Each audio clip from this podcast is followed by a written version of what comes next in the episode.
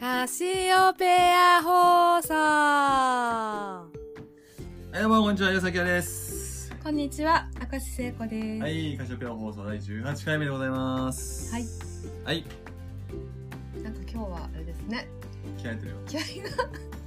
気合が入ってますね。気合入って気るよ合。入ると声が分厚くなるね。分厚くなる。うどうん、いうこと分厚く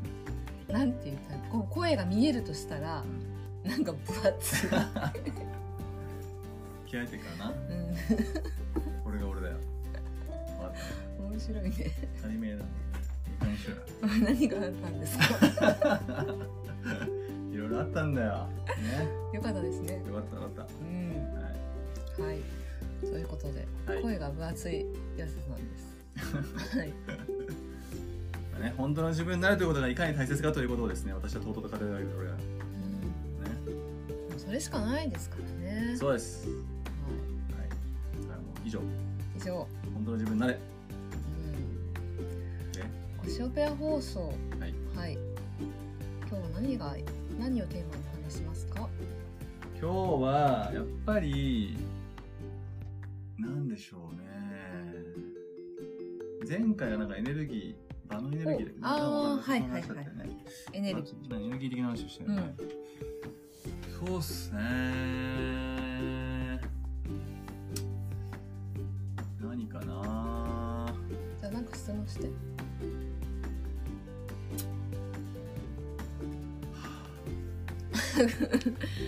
うん直感来ない直感が来ないそんな時はどうしましょうかね直感が来ない時は他のことをするといいんですよねこう他のでも直感が直感は別に待っててもそんな来ないんでそれはもはや直感ではないので例えばそうだねそうその時はやってることをやめるとかコーヒー飲むとかあと散歩いいねあ散歩いいねそう散歩はいいよ昔からねいろんな詩人とかアーティストはよく歩いて散歩中に思いついたりとかうん思いますけどまあでもね今バシャールのね動画をポンポンポンポンやってますけどねでもねなんかシンクロがちょっと増えてきてるなっていうかシンクロの体感度が上がってる気がするねいやシンクロが増えてる時はそっちでいいよっていうもろサインだからねサインだしその俺がね最近上げたシンクロ系の動画シンクロに関する動画にコメントにもついてて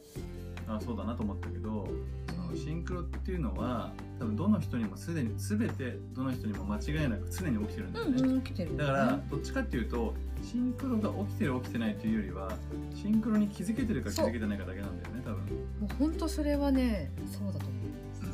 だから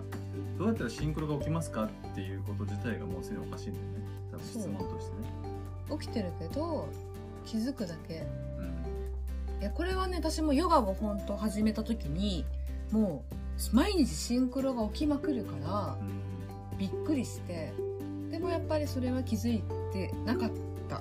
うん音に気づけているっうんてことなんだなっていうのが分かりましたうんそうそうそうねシンクロでだからシンクロをそう起こそうとしても起きないんだけどその気づくにはどうするかっていうとまずまあシンクロは起きてるって思うこともだしそうあでもね今ちょっとね分かったはいはい分かりましたシンクロに気づく方法簡単ですはい簡単ですというかあれなんですようーんシンクロっていうのはある意味で言うと、まあ、そもそも脳の僕らの仕組みとして脳がありはい魂があるというかハイヤーセルフがありますとこのこの連携プレーで僕たちっていうのはある意味生きてるようなもんですねと、はい、でシンクロに気づけない人というのは脳みそで生きてるんですようん脳みそで考えはい脳みそで何とかしようとして脳みそで必死にこいて生きてる人っていうのが、うん基本的に、えーシンクロに気づけない、だからシンクロに気づく時っていうのは脳だけに依存してなくてあの魂とかハイヤーセルフさんとなんかパイプでつながってるような感覚の状態ですよね、うんうん、ここはもう状態だから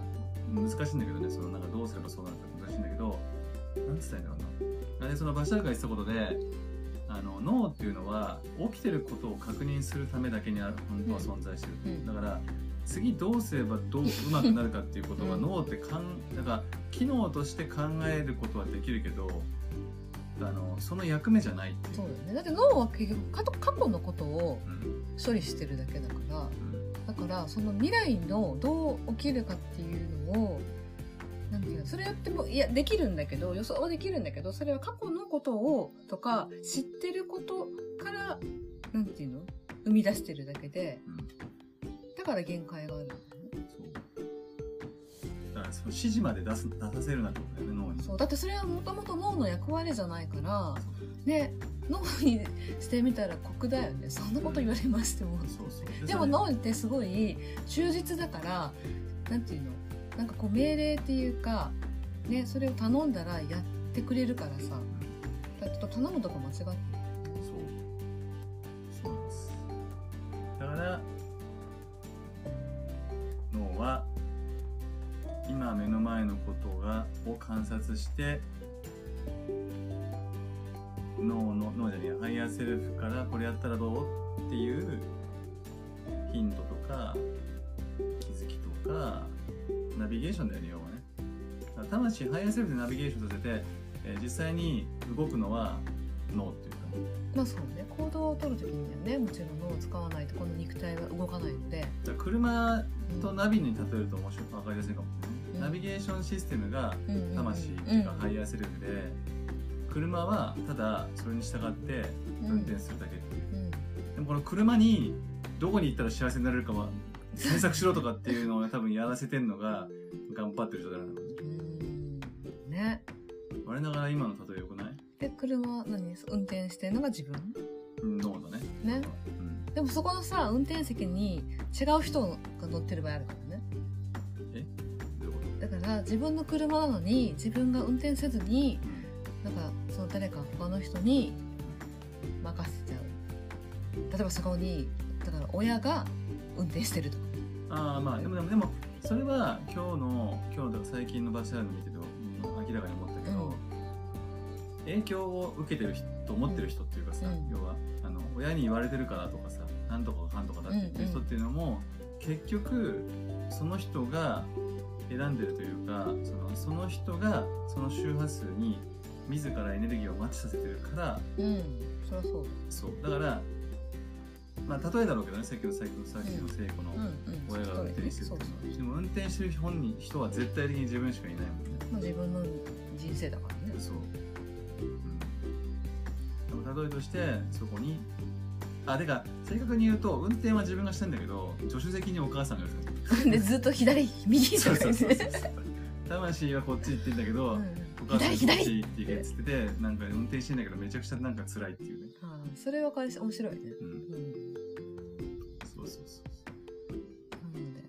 だけど運転はしなきゃいけない絶対ねうんだからこのスピリチュアルの変な方向に行っちゃってる人っていうのは、うん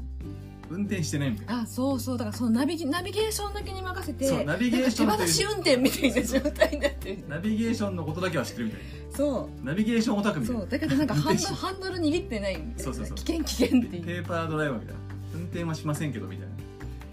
そういう人もたくさんいるんだろうな。うんとかねなんかナビ動いてるけどエンジンがねかかってない状そう。だから車は大事なんですよ。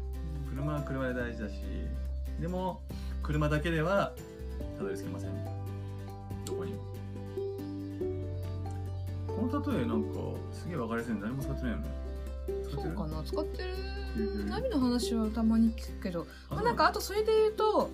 あれだよね自分の車が今どこにいるかっていうのを知っとかないとさ、うんね、ナビに今どこから向かうかっていうのわかんないよねうんまあね、まあだからどこにいるか、いやそれで結局自分を知るってことまあまあまあまあまあ、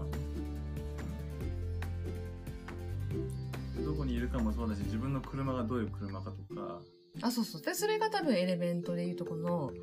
性質みたいな感じじゃんそうなねんかめちゃくちゃ長距離が OK なのかばなんかすごい馬力はあるけどなんかめっちゃ燃費悪いのかとか、でその車のタイプに合った運転方法をしないとそう車自体がおかしくなるみたいな感じだよねそうだ よねそもそも自転車なのになんかすごい機関車ぐらいに思ってるとかね例えばそういういろんな要素があるね